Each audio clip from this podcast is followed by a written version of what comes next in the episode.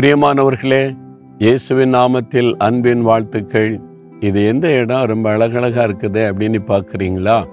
நம்ம ஜெபமலை தான். ஜெபமலையில் இந்த இடம் வந்து ப்ரேயர் ராக் ஜெபம் பண்ணுவதற்கான பாறை. நிறைய பேர் இங்கே வந்து அந்த பாறையில் அமைதியாக உட்காந்து வேத வாசித்து முழங்கால் படிட்டு ஜெபிப்பாங்க. ப்ரேயர் ராக் இங்கே இருக்கிறது. நீங்கள் ஜெபமலைக்கு வந்தால் இது மாதிரி விதவிதமான இடங்களை பார்க்கலாம். ப்ரேயர் வாக்கு கார்டன் இருக்கிறது. ப்ரேயர் ராக் இருக்கிறது. அதே மாதிரி மெடிடேஷன் பண்ணக்கூடிய கார்டன் இருக்கிறது. ஜெபிப்பதற்கான சந்தியா மைதானம் இருக்கிறது. தனித்தனியாக ஜெபிப்பதற்கான தனி ஜப அறை இருக்கிறது. ப்ரேயர் டவர் இருக்கிறது. நீங்கள் வந்து அழகாக இங்கே வந்து தங்கியிருந்து ஜெபிச்சுட்டு போகலாம்.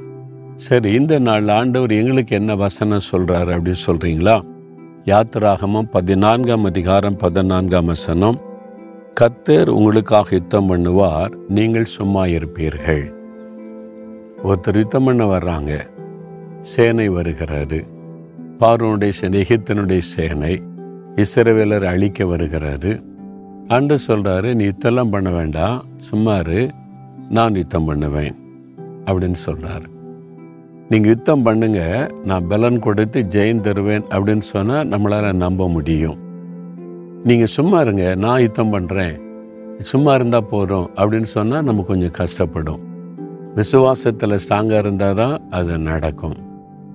ஆண்டு சொல்கிறாரு என் மகனே என் மகளே நான் உனக்கு யுத்தம் பண்ணுவேன். வீட்டுக்குள்ளே உன்னுடைய வேலை செய்கிற ஸ்தலத்தில் பிஸ்னஸ் பண்ணுற இடத்துல உனக்கு ஒரு விதமாக யுத்தம் பண்ணுகிற மனிதர்கள் பொருளாத சாத்தான் எழுப்பி உன்னை அழிச்சதுக்கு பல காரியத்தை செய்யலாம். பொறாமை கொண்ட மனிதர்கள் எழும்பி உன்னை முடக்கிவிட நினைக்கலாம். என்ன பண்ணுறது யார்கிட்ட போகலாம் யார் உதவி செய்வாங்கன்னு தடுமாறி கொண்டிருக்கலாம். ஆண்டு சொல்கிறாரு நீருக்கு யுத்தம் பண்ணணும். சும்மா உன்னால் முடியாது. அவங்களெல்லாம் ஃபேஸ் பண்ணனா என்னால் தான் முடியும் அமைதியாரு அப்படின்னு சொல்லும்போது நீங்கள் கத்தர் யுத்தம் பண்ணுவார். அப்படின்னு பொறுமையாக இருக்கிறது தான் ஸ்ட்ராங் ஃபெய்த் இருந்தால் தான் அது செய்ய முடியும். உறுதியான விசுவாசம். இப்போ எங்கள் ஊழியத்துக்கு ஒரு ஒரு சமயம் ஒரு அதிகாரி.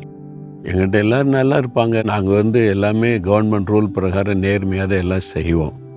ஆனால் ஒருத்தருக்கு எப்படியும் எங்கள் மேலே பொறாம அவர் வந்து நம்ம பிரசங்கம் பண்ணுறதெல்லாம் விரும்பாத ஒரு நபர். அதனால் வந்து மிரட்டி பயமுறுத்தி அதை பண்ணிடுவேன் இதை பண்ணிடுவேன் என்ன பண்ணிடுவேன்ட்டுன்னு இது வரைக்கும் அப்படி ஒரு அதிகாரியை நாங்கள் பார்த்ததில்லை. அது மாதிரி பண்ண உடனே ஊழியத்தில் எல்லாமே தகச்சு என்ன பண்ணுறது நாங்கள் ஒருவேளை எங்களுக்கு பழக்கமான மினிஸ்டர் இருக்கிறாங்க பெரிய ஆட்களும் அவரை விட பெரிய ஆட்கள்லாம் நம்மளை நேசிக்கிறவங்க பழகம் இருக்கிறாங்க. அப்போ அவங்ககிட்ட போய் சொல்லிடலாமா? அவங்கள பார்த்துடலாமா? ஆண்டவர் சொன்னார் நீ ஒன்றும் பண்ண வேண்டாம் யுத்தம்லாம் பண்ண வேண்டாம் சும்மா இருங்க போதும். ஜெபம் பண்ணிட்டு அமைதியாக இருங்கன்னு. அப்போ ஓகே நம்ம ஜெபம் பண்ணிட்டு ஆண்டு விட்டு விட்டோம் யுத்தம் கத்தருடையாரு அவர் யுத்தம் பண்ணுவார். ஏன்னா அது கவர்மெண்ட் ஆஃபீஸர் அவர்கிட்ட போய் நம்ம மோதி யுத்தம்லாம் பண்ண முடியாது. அவங்க வேணுக்குன்னு எதை கூட செய்ய முடியும். இல்லாத பொல்லாதெல்லாம் சொல்லி என்ன வேணாலும் செய்ய முடியும். ஏன்னா அந்த அதிகாரம் இருக்கிறதுனால தான் நான் பயமுறுத்தி பார்க்குறாங்க. அதனால் நம்ம ஒன்றும் செய்ய முடியாது. கத்தர் பார்த்து கொள்வார். ஆண்டு சொல்லிட்டா சும்மா இருங்க போதும் அவ்வளோதான் நான் சொல்ல ஜெபம் பண்ணிட்டு அமைதியாக இருங்க லீவ் இட் ஆண்டு விட்டு விட்டுருங்கன்னு சொல்லி.